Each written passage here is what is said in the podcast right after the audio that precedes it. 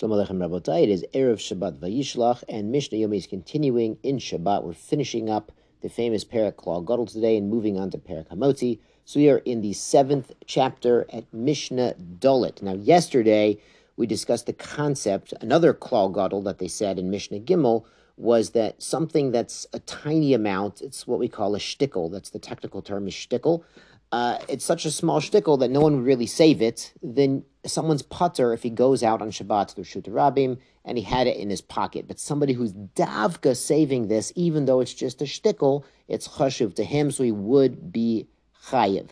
Now, what are these normal amounts that are above a shtickle that people actually save? So Mishnah Dalit and the next pair are going to get into this. Hamotzi Tevin, someone who carries out straw into Rishus Rabim or through Rishus Rabim, Kimlo Pi Para. How much straw? A mouthful for a cow. Otza, now otza is the straw of kitniot, so like bean stalks. So this is where Jack got his beanstalk from.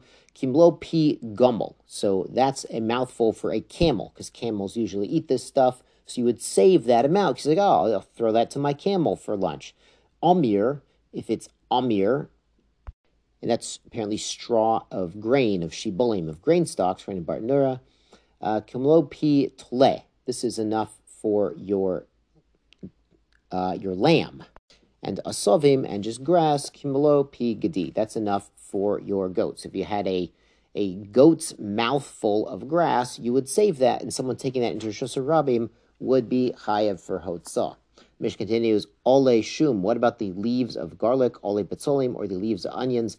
Lochim. Now, if they're still moist, grogeret, then the size is a grogeret. Because if they're moist, they are suitable for human consumption. Apparently, people would eat uh, onion and garlic leaves. I don't necessarily recommend you do this right before you come to Beit Knesset. Might be a mitzvah ben adam lechavero.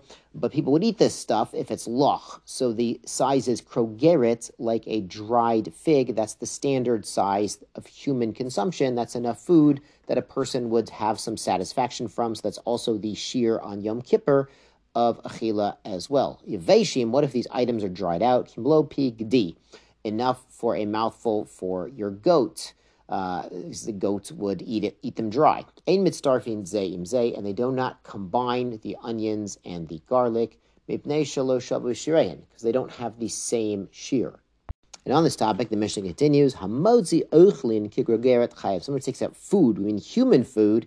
If he takes it a kigrogeret, again, a dried fig, that's the standard size for human satisfaction or consumption uh, he's chayv it's starfin zemze, and they combine. So you have half a grogeris of orange, half a grogeris of apple. They do combine. Because the shiur for human consumption is always a grogeret, even if we're not dealing davka with dried figs.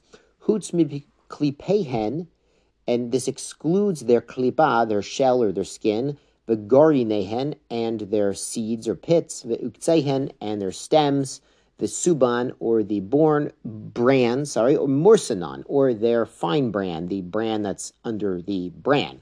So the klipa, the stuff you don't normally eat, is excluded. Rabbi Yehuda Omer chutz miklipe odoshim. So it excludes the shells of lentils, meaning we include the size of the shells of lentils in the shir kugeris shemid boshlin olehem imahem because they are cooked together with the lentils. So Rabbi Yehuda is saying that if the klipa is eaten with the food, then it would combine. So let's move on to the Paraches, the eighth chapter, which is actually a continuation of the same theme. Hamotzi Yayin, someone who carries out wine into Rosh Rabim. Um, obviously, it's Shabbos, so he needs wine for Kiddush or for mm-hmm. benching on a kos. Kedei mizigat hakos, enough to mix into a cup. Now, if you haven't heard of mm-hmm. this, the wine back then was very strong. It was non-diluted. It was yain chai, it was undiluted wine. It was very powerful strong and thick, so they would usually dilute it with three parts water. So you'd have one part wine and three parts water, and you need to have a revit halog, a fourth of a log for benching or for kiddush. So you would add, you would really need one sixteenth of a log of wine, a very small amount, less than an ounce uh, of wine, uh, to make your your revius for your kos shel brocha. Halav a milk enough to gulp, like a whole cheekful. Dvash, honey kedelitin olakotit to put on a sore. So they put honey onto an animal sore where the animal had been rubbed by the saddle or the load. Of course, honey is a food as well, but so it'd be kigorgeret if it's for food, but we're machmir that even because it's used uh, medicinally in very small amounts, even for that amount. Shemen oil, kedelosuch ever katan, enough oil to put on a small finger. Mayim, water, kadeh kedeleshuf behenet kilor, enough to uh, dilute with water your eye paste to put on your eye. So a very small amount of water to get your powder to put on your on your eye. Ushar mashkin, and all of the other liquids, biravit with the revit with one fourth of a log. The kol ha shofachin bervit, and any wastewater also, like water you've already used to rinse something off, the. The revit is about four ounces. Chafetz Chaim said three point eight ounces, so you know half of an eight ounce cup. Or if you're making kiddush on schnapps, you might need four of those little uh, one ounce shot glasses.